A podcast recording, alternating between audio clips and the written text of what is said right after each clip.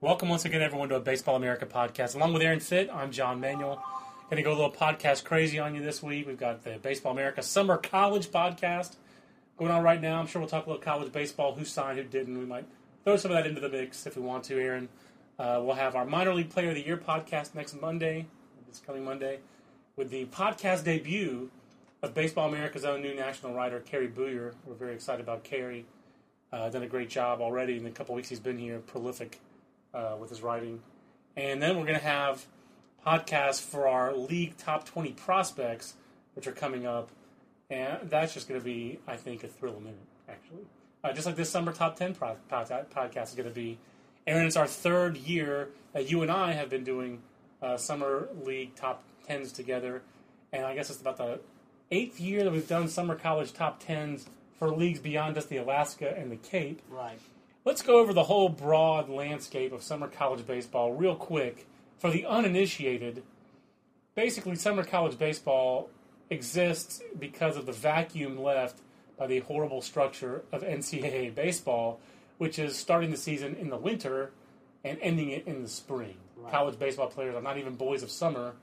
The, you know, now only the college series is played in, these, in the actual season of summer um, which I'm explaining to my three year old right now with the tilt of the axes of all these uh, planets and stuff. It's a lot of fun, actually. You know, I, I actually had a, a, a non non college baseball fan ask me last week uh, who who I, who I was excited about for the College World Series coming up, and I had Okay. to explain to him that it's in June, and that really confused him because why would you have the College World Series in June? But anyway, uh, it, it is confusing if you don't know. And so these summer, summer college leagues, that was a pretty funny way to say it. These summer college leagues exist because college summer baseball does not. right, Um, if the NCAA ever moved uh, the baseball season to the summer, which would be best for everybody, these leagues would cease to exist. And while you'd lose a little something, I, I, I honestly would be for that. I think it'd be great. I know a lot of people who would be, and certainly, of course, in the in the North, uh, that's something that, that coaches. You know, Gene Stephenson loves Yep. that idea. He's been has been has been you know uh, trumpeting that that the, the the merit of that idea for a long time. But um, but but you know, there's a lot of Sun Belt coaches who I think would get behind it as well. And it's it's I don't think it's ever going to happen, Joe. And honestly, I think it's a pipe dream. But it's we can still talk about it. I think it is, but I mean, the, all the attention the Little League World Series gets, Exactly. a lot of that would go to the College World Series if it were played in August, in the first two weeks of August, instead of the last two weeks in June. So that is why we have these summer college leagues because you know it's good to play baseball in the summer, and college kids like to do that. So now there's just a proliferation Yeah. of summer college leagues, Aaron, as a lot of them spurred mostly by the North Woods League, Coastal Plain League, also a couple other leagues. NECBL you could throw in there at the same time. A lot of these leagues that have figured out you could make some money with free labor and a minor league kind of setup, promotions, all that kind of thing. But to me, one of the big effects of the proliferation of summer college leagues, Aaron, has been a dilution of talent throughout summer college baseball. So we do all these prospect lists and we go top 10, and every league has a couple legitimate prospects. I think it's fair to say that at the bottom of a lot of these top 10 lists are mostly guys who are going to be organization players or top out in double A, or even some who are just going to be really good college players. Is that fair? You think to Absolutely, it's fair, and especially once you get past the first couple of leagues. I, I do think that. Uh, I mean, of course, the Cape is the cream of the crop, and you can go, you know, eighty or hundred deep easily on the Cape, as some of our competitors have discovered. Right, that's right. But uh, uh, you know, we've got a we've got a, a list of thirty players in the Cape Cod League who I think are all really legitimate prospects. And I actually think the Cape itself is a little overrated, personally. I think it, teams almost put too much stock in the Cape, but uh, you can really perform in the Cape, and that doesn't mean that you're that good. Perhaps for performance in the Cape Yeah, is that's what I should overrated as, as a, That's a what I should measuring stick, but I think the talent level is not overrated. Now that is that uh, you, you you phrased it much better. I, I agree. Perf- teams put a little too much emphasis sometimes on performance in the Cape. The talent level in the Cape, I do still think, separates itself. I think the North Woods League has usurped the Alaska League and some other older I leagues. agree. And the North Woods League, to me, is clearly the number two league in, It- in among the in the summer college pecking order. Yeah, I would When it comes when it comes to talent, I think in a lot of other ways it's first. I think in a It lot of draws- other it draws ways. the best out of all these leagues. Yep. And uh, you know, I, I- th- those those are markets up there. You know, and this is something that, that a lot of college coaches that, that you hear from up in the up in the Big Ten country. Uh, they say, you know, these guys are making a lot of money Yeah. using our players in our markets. Uh, but it's but it's during baseball season. We so, spend our money, our scholarship money. We, re- we spend our travel budget money to recruit them, Yeah, and those guys profit from it. I think we I think we have this conversation every year this time of year in the podcast. But But we've uh, only had the podcast for a couple of years, so I don't mind having you're it right. again. But but anyway, I mean, yes, You and I have had this conversation probably ever since we started working Right. here. Unfortunately for you, sadly for, thankfully for me, we have a lot of new employees, so they all get to hear the same stories churned through over the dozen years I've been here. right. Um, but anyway, let, let's, let's focus on the Northwoods League first and foremost. Uh, on that list, Jim Callis and I are going to try to do a separate Cape podcast. Not Jim Callis and I, Jim Callis and Aaron. We're going to try to have a separate Cape podcast uh, so they can discuss the Cape Cod League. But let's talk about the other summer college leagues, and we'll start with the Northwoods League. Aaron, you did this list. Cory Vaughn at number one, and that should be familiar to some people, both college and big league fans. He's the son of Greg Vaughn, who hit 50 home runs for the Padres back in 1998. Um, he had a great start at San Diego State this year.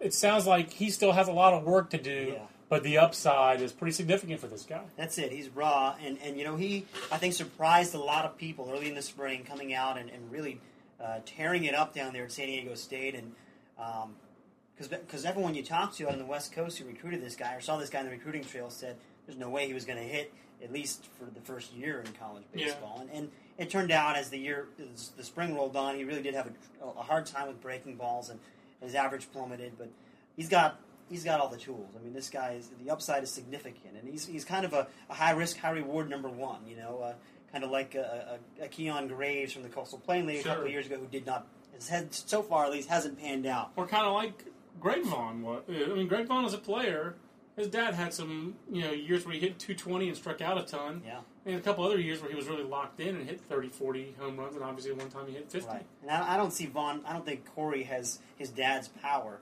Uh, but I do think he certainly has power, and he's got speed, and he can uh, play the outfield. He can do a lot of things. So it's just a matter of, of polishing up those tools. But I really like the the, uh, the the power arms in this list behind him. Well, that's the thing though, that the Northwoods League has been. To me, that's what sets it apart.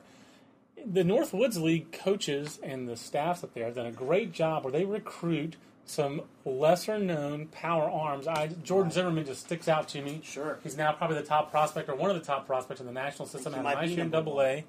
You're the Nats expert. But uh, and he's from a Division three school, and the, the Northwoods League seems to do a great job. They have a longer season. Guys can really get into a rhythm. You're using working against wood bats. Guys can work off the fastball. They, they go every five days. They build up some stamina.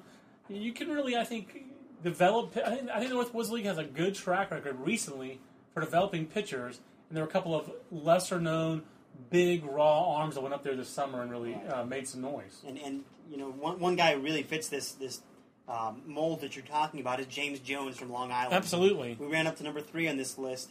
A guy that, that people in the Northeast, you talk to scouts up that way, they're excited about this guy for next year. He's he's just a really lean, athletic, six foot three left-hander uh, who runs that fastball up to 95 at times. He's got a, a really good feel for a hard breaking ball, and I mean, this, guy is, is going to go pretty good next year, I think. And, and he's he's a, a premium athlete who, who also plays first base uh, for Long Island and, and in the Northwoods League. Just but, saving but his people arm, think yeah. right. People think he could play center field. Really, I mean, he's that good of an athlete. He's, right. he's legit. So, uh, and then you got Mike Nesseth from Nebraska, another really good arm who I think is is going to be a, a, a huge breakout candidate this spring. Uh, uh, six foot five righty, you know, who's been up to 97, 98 or so. Yeah. Now he, you have there. There are big raw arms on here. You once again had a freshman, and that's the thing that this is another growing trend because I encountered this in a couple of the summer leagues that I did of high school seniors uh, playing in these summer college leagues. Now that's it's not necessarily new. I'm sure it happened before I got to BA, but it's in my experience, I, I distinctly remember Mark Teixeira, summer after his high school senior year, uh, going to the uh, Clark Griffith League because there were fewer leagues back then. He went to the Clark Griffith League, and he led the league in home runs, playing half a season. He had Right. seven home runs in like 20 games with a wood bat as a high school senior They still against college players. I mean, it, it was it was he built he started building his legend there. So um, so Andy Burns, they're saying boo earns to Andy Burns in the stands. Uh, didn't perform great in the Northwoods League, but this was the best high school player in Colorado this year as a hitter. Uh, he was passed as a prospect by Tyler Sample, uh, the right-hander out of Mullen High. But Andy Burns, a solid athlete. He lo- if, if Andy Burns still hit like he hits now, and still had his athleticism he had as a high school junior, he would have been higher up on your list. But it sounds like what you heard in the Northwoods League is the same thing I got in the spring with the draft. Is that he's lost a little athleticism, he's lost a little first step quickness, right? Yeah, there's. I don't think anyone thinks now that he's going to play shortstop Right. at the professional level. I, I think he'll play shortstop at Kentucky, and I think he'll be fine. Uh, Part of a great Kentucky recruiting Oh class. yeah, absolutely. And I think maybe you know more, one of the more unheralded players in that in that class, with uh, Alex Meyer, of course, headlining. Alias Bubba. It was it, Elias Bubba. it's, it's a shame that they lost Daniel Webb for those guys because they would have had two of the three best uh, uh, or, or highest ranked, I guess, prospects in the nation. But he ended up at Okaloosa Walton Junior College. So, um, but uh, Anybody else in the Northwoods League list stick out for you? I mean, Carlos Ramirez did for me just because Yeah. of the catch and throw ability, the defensive catcher. But He's- anybody else who's a he's a guy who click? he's a guy who could have been higher too, John, because uh, his bat really played in the Northwoods League. People really like the bat. Uh, incredibly mature offensive approach. Um, There were even he- guys that did have power to, to all fields. I mean, this is a guy that the reason he actually was four on this list and not higher is because people wondered actually about his defense at the next level. Right. Some people did. Some Oh, he's got a fr- but he does have a fringy arm, Yeah. and usually you look for arm strength in the catcher. He does everything else so well as a catcher that the, the arm strength plays up. But- He's just going to play the average though if he does everything else right. I'll say this: he will make people forget about Petey Paramore in a hurry this spring at Arizona State. I completely agree with you. I thought Petey Paramore was overrated in the draft this year, and uh, I, I completely agree with you. I like Carlos Ramirez a lot in that regard. It's the Baseball America podcast. John Manuel and Aaron Fitt talking a little summer college baseball. Uh, Aaron, uh, there are a lot of leagues that we have both done over the years, leagues that we like. We didn't. Neither one of us did the Valley League this year. I know we both like the Valley League historically. Uh, a league that has given us the likes of Yonder Alonso as a number one pick Blake over the years. Blake Collin. Cowgill. You know who else I realized? And uh, my first Valley League list in 2005 had Daniel Murphy at number two. Oh, awesome! Now with the Mets. You gotta love Danny Murphy. I'm trying to think back in the back in the day on the Boulevard of Linden, who I might have really liked. Who I might have run up a Valley League list, and I can't remember. I just remember I enjoyed doing it because of the coach uh, Lawrence Nesselrod. Nesselrod, It's impossible not to like Mike talking Bocock in that league. You do. You got Mike Bocock, who's won like five or six Valley League titles, but Lawrence Nesselrod, he's a stud. He's a great guy. Absolutely. Uh, great guys in that league. Uh, as a matter of fact, and it was either the Coastal Plain League or the Valley League one year that had Justin Verlander for his freshman year. I distinctly remember that and being like, "Yep, I know that guy's a stud." I, I just started looking at the league and going, "Okay, I know who my number one is," because I'd seen Verlander pitch against Duke that year, and I knew he was uh, the real deal. But uh, the Valley League list, you know, prominent by the absence of any Miami players, which is interesting to me. Uh, anybody stick out on this Valley League list for you that uh, that our intern Jesse Burkhart did? You know, I mean, I, I like I like Mickey Wiswall uh, from Boston College at number nine, a guy who Yeah. was highly regarded coming out of high school in the Northeast, went to BC, uh, highly regarded as a hitter. Okay. Uh, you know, and, he, and he's got arm strength. His, you know, there are some questions about position at the next level. Will he have enough power for a corner? But uh, this guy can really hit, and I think he's going to be a breakout guy in the ACC this year. Uh, one other guy who actually didn't make his list that I know Jesse was was debating was Riley Cooper from Florida. Oh yeah, interesting just- guy, football guy. a football guy who just really, really did not hit at all this summer Okay. in the Valley with Wood. But certainly, we know he's athletic and, and uh, his pedigree. I mean, he was highly regarded coming out of high school as well. Well, see, that's the thing. Uh, we talked about earlier how some of these leagues don't even really have ten guys. Some of them, like the Northwoods League, you left out Aaron Senne, A Missouri outfielder who you like, but just didn't perform in the context of that league. Right. Uh, a guy like a Brian Pearl, a hard throwing closer who got some support, but it wasn't Not a lot. across the board support. But No. he's an intriguing power arm. Other guys every year on Jim's Cape list who don't make the top thirty, but who are interesting guys. He's, you know, we're not going to list all hundred One- guys. one more name I- I, I think hundred. You're not. Yeah, I agree. Uh, useful. I think that's excessive. One more, one more name, by the way, in, in Northwood, since you're talking about, it, is Mitch Mormon, uh, six foot six right hander from Des Moines area community college, where he'll be teammates with Patrick Cooper. Absolutely. I who was our remember one prospect in the. Jayhawk League. Exactly, but but uh, Mitch Mormon did not pitch quite enough to qualify for the Northwoods League list, but he's up to 94 miles an hour. He's got really good stuff. Uh, that's going to be uh, there's going to be a lot of scouts in the Midwest uh, making the trip to Des Moines this spring. Well, another another thing about the Valley League list that stood out to me is uh, the Luray Wranglers. Well, first of all, all these Valley League cities are all like coming up in my Civil War reading. Which Is that awesome. right? Oh yeah, Winchester. There was like a uh, arms cache at Winchester that the you know the uh, the Union troops were always going after all that kind of stuff. Well, I'm not going to digress too much, but so I enjoyed just reading the Valley League list. But uh, Ryan Schimpf of the Luray Wranglers, number one prospect, LSU, very prominent throughout summer college baseball. They had a couple guys in the top ten in the Cape Cod League. Uh, Jared Mitchell, I believe, is uh, was he in the Cape this summer or was he not? Leon Landry was the number one in pro- prospect in one of our summer leagues as well. Was he not? Like Clark, Clark Griffith. Leon Landry was number one in the Clark Griffith. LSU had four players ranked in, in leagues that we. Uh, besides the Cape. well, I think that's including the Cape. Oh, okay. Uh, that was which was second only to Texas, which had five. Because you had DJ. LeMahieu up in DJ. LeMahieu was up there. Yep. Um, I don't know that Jared Mitchell played summer ball. I, I, I, I, I think I was lumping him in. I know I had a football player also in one of my leagues where I, that's where also I was going to go linking with Riley Cooper because our number one prospect in the West Coast Collegiate League is Jake Locker. There you go. Jake Locker, the quarterback at Washington, who has not completed 50% of his passes in one year as a starter and then one game this year. He almost rushed for 1,000 yards last year. Did you know that? He rushed for 960 Yeah. yards.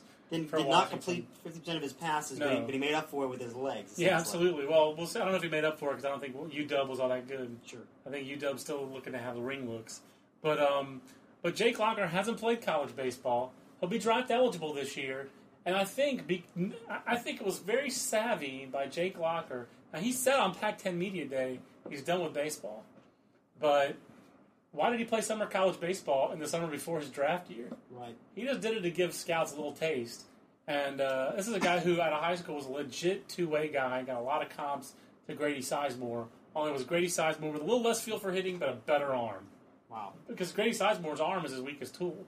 Jake uh, Jake Locker was 96 off a mound in high school in a high school playoff game. Uh, this guy's a freak athlete. And the other great part about it is when you talk to people about Jake Locker, you know, the, other ma- the coaches in that league and scouts, they all turn into football fans when you start talking about Jake Locker. And they all break it down as a football player, too. oh, he runs too upright. you know, I got that several times. And you, know, you look at his completion percentage. He's not accurate. He's not a pro passer. Look at Ty Willingham's uh, uh, track record developing passers. It's not very good. You know, like people start breaking down that kind of stuff. So there's no doubt that Jake Locker is on people's radar, and we wouldn't have ranked him number one, Aaron, if it weren't for the fact that he's got such prodigious talent. Because that might be the best number two Yeah, exactly. in any league. Josh Osich is legit. That's what I was going to say, John. Is you know Locker's got to be a pretty special talent to edge out Josh Osich, a guy that I know I'm really high on. It. I know a lot of people are. Uh, I mean, uh, just a, a, left-hander with incredible arm strength. I mean, what was he up to 98 this Up summer? to 98 in short stints, sitting 92, 96, and with the, uh, as Will Lingo would say, necessary arrogance to go with it to succeed. Uh, area scout up there tells the story. I think it's kind of an apocryphal story. I don't think it happened to him, where a scout came up to Osich this summer after a game and said, "How'd you 98 today? You know, how that is that for real?" And he goes, "Oh yeah, I was only 87 to 90 in high school, but you guys didn't like me that much back then." You know, I mean, like he's very kind of cocky about it in a good way. Um, Oregon State, it really is an embarrassment of riches at Oregon State because they also have Ta Taylor Starr, a hard throwing kind of setup guy. Basically, they have Kevin Rhoderick, they have Tanner Robles, they have George Reyes, Jorge Reyes, your College World Series most outstanding player in 2007. You got Greg Peavey. Am I leaving somebody out? I think I'm leaving Those somebody are, out. those are the, the main power arms. I think. Yeah, That, uh, Mark Gerbivak is still around. He's still kicking it with I- I some, believe you're with some right. beaver flavor, if I, if I remember correctly. It's crazy how much pitching they have. We'll see if they get any offense to go with you it next mentioned year. Taylor Starr. I, I did mention Taylor Starr at the beginning of this peroration, and David Robertson, by the way, who signed, you know, it was a D three player transfer there this year. Tearing up minor league ball, isn't it? He's like set a record for the Northwest the Northwest League in hits. Uh, as bad as their season was this year, twenty eight and twenty four, not getting the postseason. Still They- good things happening for the O State Ballers. They were disappointing this year, John, but uh, really this was kind of a transition year for them. I mean, they Sure. it was a matter of, of breaking them, and, they, and, and it was it's the, the biggest thing that was disappointing for them was their veterans did not live up. I mean, Mike Stutes and Jorge Reyes are, are BA college Yeah. preview cover boys and Mike Stutes having a great year in pro ball too, by the way. But- in, in the New York Penn League, I believe. Yeah, and also the Sally League. He's already Oh, in the okay. Sally League, and he's performed very well. But uh, but I think I think now I mean they, they really have no excuse. Those guys as sophomores have to take a leap forward, and, and I think Oregon State. Yeah, had them in May for Omaha after the College World Series. I think that they're uh, this they, they should get back there this year. I believe that. I, I'm with you. Um, that's what, that's where I was headed with that. Is with that kind of pitching, uh, right-handed, left-handed, power arms, command guys. Uh, it's going to be a tough first year for Oregon. Let's put it that way. I think those state ballers are going to make things difficult for the B for the Bears, uh, the Bears, the Ducks. Good God, I really need some coffee. But they're going to make things tough on uh, George Horton and company. Interestingly, I think just uh, on paper, looking at the season, I think you've got the two easily best or at least most talented pitching staffs. North Carolina and Oregon North State. Carolina, Oregon State. Uh, that that record that, that joke isn't funny anymore, as, as Morrissey said. Uh, it's the Baseball America podcast. He's Aaron. I'm John, making the Smiths references. NECBL, New England Collegiate Baseball League. Aaron sounds like Michael Olt or Olt, I should say, sophomore Connecticut. He sounds like an interesting drug. He is. To uh, get back to Morrissey, um, this is a guy who played briefly in the Cape on a temporary contract and impressed, but then went to the NECBL. Looks like he ended up being obviously our number one prospect, but he really performed in the spring with UConn, and he followed it up this summer. He had a great freshman year. He was a guy that uh, talked to area scouts up that way this summer, and they said, you know, we just missed it. We just blew it in this guy. I mean, you know, they, they saw him in high school, and nobody was particularly impressed. I don't think he was drafted out of high school. He's the Christian Friedrich of the Northeast, only a shortstop. Because Christian Friedrich was completely messed up in Same deal, school. huh? Yeah. But but this guy, I mean, it uh, people already are saying, you know, he's a guy. Watch out for him next year. I, mean, I don't know. I don't think he's a first round kind of guy, but I think he's a top three rounds kind of guy. You never know college middle infielders. Yeah, well, I'd say there is there is some there is some question whether he'll play shortstop at the next level. Okay. I think he's I think he might be more of a, uh, a third baseman type guy down the road, but his bat will play, I believe. So uh, he's exciting, and and UConn is the number two guy on this list, also with Dan Mahoney, uh, a guy who I- UConn represent. I What's going to, on here? And Dan Mahoney, of course, is a personal favorite because he's a product of uh, Cushing Academy in Ashburnham, Massachusetts, where uh, I went to high school. So I, I didn't go to. Cushing. I went to the public school in town. But, uh, an- anyway, uh, Dan I was about to Mahoney. say, is, you didn't go to no, academy. uh, but Dan Mahoney is an, an interesting guy. Also, I think uh, I think this li- this league was down a little bit from last year when you had Stephen Strasburg. Obviously, just a, it's just that is that kind of talent is is a once a decade kind of a, a get for the for the NECBL for really any league. I mean, Right. that guy is is an incredible talent. But uh, but that league also had guys like Kyle Bellows last year who we really liked. And, I am Kyle Bellows. uh, and, and AJ Pollock, I think, was in that league. AJ really Pollock was in that league, and Jason Gusty was in that league Gutsy, St. yeah, who, who uh, has been a little disappointing, but uh, Oh, he was intriguing last summer. he was. But but this, I mean, this this year does this league does have some interesting guys still. I like some of the arms. I don't think there's a lot of high upside arms. Uh, I mean, like Casey Harman is a guy that people like, uh, but uh, what's he going to be really? Is he number five starter? Best case scenario, uh, maybe a bullpen guy. He just doesn't throw that hard right now. I do love that he's a Vermont guy and he went to Clemson. I mean, if you're a good Vermont player and you don't and you don't go to Clemson, you're probably not that good. I mean, well, really, you know, Bill Courier does a good job up there getting getting Oh, a lot of. Vermont guys. he does. But, But, uh, the best guys, Jack Leggett comes in and gets. He's very because he owns his old his old state, he, uh, sure. Vermont. He owns the Green Mountain Boys. Uh, which league should we go to next, Aaron? Which which, which what's the other league We haven't talked talk about, Alaska yet, John. We're kind of jumping around here, but I think this is a, is I a love- fun little podcast. No, I like I like jumping around as well, uh, and getting up and getting up and getting down. But uh, yeah, the Alaska League uh, was down this year, and it's easy to say that. But I think the Alaska League is a very tangible reason why it's not as good as it used to be, and that's the West Coast Collegiate League. Uh, the West Coast Collegiate Baseball League is a big time. It's, it's the best league in the West now, in my opinion. Summer college baseball. See- Josh Osich would rank number one in this league for Right. sure, and Taylor Starr would be right up there with Stephen Fishback at the top of this league. Um, I like the Alaska League, but it's hard to get to, and it's not. And you know what else, John? I think maybe people are, are uh, less excited to go up there ever since uh, they had the, the new governor elected up there. I think, I think Sarah Palin was maybe a little bit of a deterrent, but we won't go down that road. Oh, we can't escape Alaska in the news these days. But uh, the other thing is, the West Coast Collegiate League has Nike's money behind it. Nike runs the Corvallis Knights. Uh, the Corvallis Knights won the West Coast Collegiate League. Yeah. They are a powerhouse. They are. Uh, they've taken the old Pacific International League and kind of taken it apart. Uh, that semi-pro summer league up there, the only team that's left up there basically is the Seattle Studs. Uh, this team has a team in Canada and Kelowna, one of the birthplaces of Baseball America, Kelowna slash White Rock, uh, you know, where, where we were founded. Um, so you've got uh, this is a, uh, the West Coast Collegiate League is a really great, well-run league, and you can't talk about Alaska, I don't think, without talking about the WCCBL, because in the past uh, two things, in my experience, really sustained Alaska. It was the best league for Pac-10 players. Pac-10 players either went to the Cape or they went to Alaska. Period. And Stanford and some other schools really supported the Alaska League, and now those players are kind of like a was it like a Stanford diaspora a little bit this summer. Uh, this league is getting a little bit more junior college every year.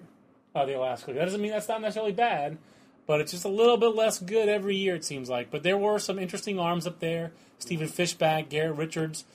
not a whole lot of uh, consensus. I can't believe I haven't changed. Joey Terdoslavich, the uh, Terdoslavich, I should say, the uh, top-ranked position player in this league, has actually transferred from Miami to Long Beach State. But that confirmed by Jim Morris III himself.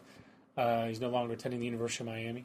But uh, you know, one of the most intriguing guys, the thing is, no one could agree on the position players in this league.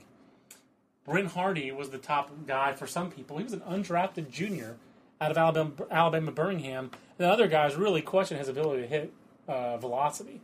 Uh, is definitely the best bat, but where's the position? Well, I tell you what, though, John, I like Terdoslavich, and he's the guy that when I when I picked Miami as my sleeper eight for Omaha this year after the College World Series, one reason for that was Was- because I believed Joey Terdoslavich would step in and, and help fill that offensive void left by guys like Alonso and Raymond leaving.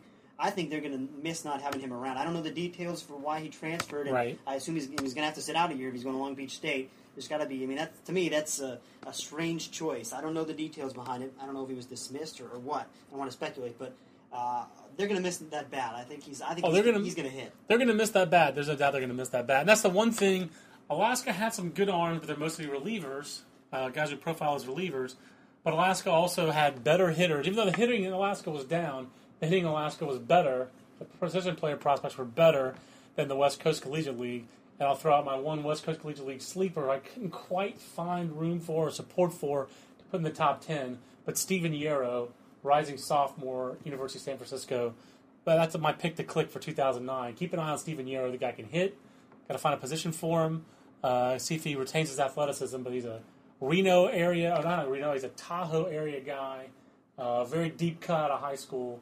I think Steven Yarrow is going to be a factor uh, in the West in the uh, West Coast uh, Conference coming up 2009 2010. He hit well in the WCCBL, but the rest of his game a little shaky uh, to the point where I, I didn't feel like I could rank him. Uh, we haven't mentioned the Coastal Plain League. This is one of the better leagues. They also have one of the better number one guys. Yeah, I like Deck McGuire a lot. Uh, the uh, guy who I, I believe just missed Freshman All America honors for us this. I think he was second team, wasn't he? Or was he on that? Or did we just? Oh no, he just missed the second. team. because I think I think Thane Simon beat him out because Thane Simon from Santa Clara was better That's in it. conference than That's McGuire. it. But but Deck McGuire was good this spring. I mean, he beat Georgia, I believe, twice, uh, and Georgia, of course, nearly won the national championship. Uh, but this guy is, is uh, I think he's he projects really well. He's I think he's about six foot six, a lot of sink. Uh, I think he's going to add some velocity. Right now, he's up to about ninety one. Is he basically the number two starter right now in Georgia Tech behind Zach Von Tersch? Yeah, I think uh, and you know what, and he might be. I honestly wouldn't be shocked if he's their Friday guy this year as a sophomore. I think he's very polished. He's got a good uh, four pitch mix, and, and uh, he's exciting. I mean, he's a guy that for next year's draft, I think, uh, or for two, the 2010 draft rather, uh, you know, he could sneak up into that first round. I think. The rest of this league, just eyeballing it, Yeah. looks a little down. Yeah, I You just don't I anticipate the. Coastal Plain League number two guy being from Canisius, number three And, and, being you know, and I'll, say, I'll say this for Kevin Mahoney. He was a guy who had a huge junior year there, and uh, I was really surprised he went undrafted because he has some tools, and Mhm. he doesn't he doesn't profile really well. But I say, he just sounds like he's unorthodox. He, do- he performs, but he doesn't sound like he does things the, any any way that would be called classic. he just absolutely tore up the league up there. Managers were in love with the guy. Even the scouts who, who saw him here and there said, you know, this guy's this guy can play. I'm, I'm you know, people were surprised he wasn't drafted, but I think as a number two prospect, uh, you know, you, I, I I would rather have a younger, high upside kind of a guy. And, and this league, it was a lot of the guys in this list are older. There were not a lot of. Uh, those, you know, usually you have guys in this league who are freshmen or sophomores that are Right. about to make the leap. And, and uh, I mean, even you know, our, our number three guy, Steve Greif, I like. He's got an electric arm, but he's an undersized right-hander. I mean, he's up to 94, but he's probably a, a, a middle relief type guy down the road. I'm a little surprised Parker Bangs didn't rank higher on this list. Did we not see Parker Bangs in the regional, uh, the super regional against NC we State? did, I believe we did see pitching- Parker Bangs. By that point of the season, the he pitched a lot, but He wasn't he wasn't that great, but NC State's lineup also wasn't too great at the end of the year either. It was a real pitching oriented team. Um, but there, the, the interesting interesting thing to me about this league is that it's still when it's at its best is when it's getting a lot of freshmen from ACC and SEC schools. yeah. So that that's really one of the best things about the Coastal Plain League. When it's a good year for them, they're good, fre- deep freshman classes in those leagues. Like the Deck McGuires. exactly, But they, guys just didn't, didn't have a lot of guys like that this year. Right. No, that's, that's the way it seems. Uh, another league that you want to touch on here, uh, Aaron, before we uh, wrap up, uh, we did have some other interesting number one prospects. Jordan Danks, second time in three years. Uh, He was the Mink League. He's the entire, he's the number one reason why we do the Mink League top ten prospects list because he's played in that league. Uh, last year, And both each of the last two years, the Mink League's number one prospect has been a drafted junior or redshirt sophomore who's signed. Last year, Charlie Shirek. This year, Jordan Dankity Danks. Both signed by the White Sox. Um, uh, I believe that's a 100% coincidence.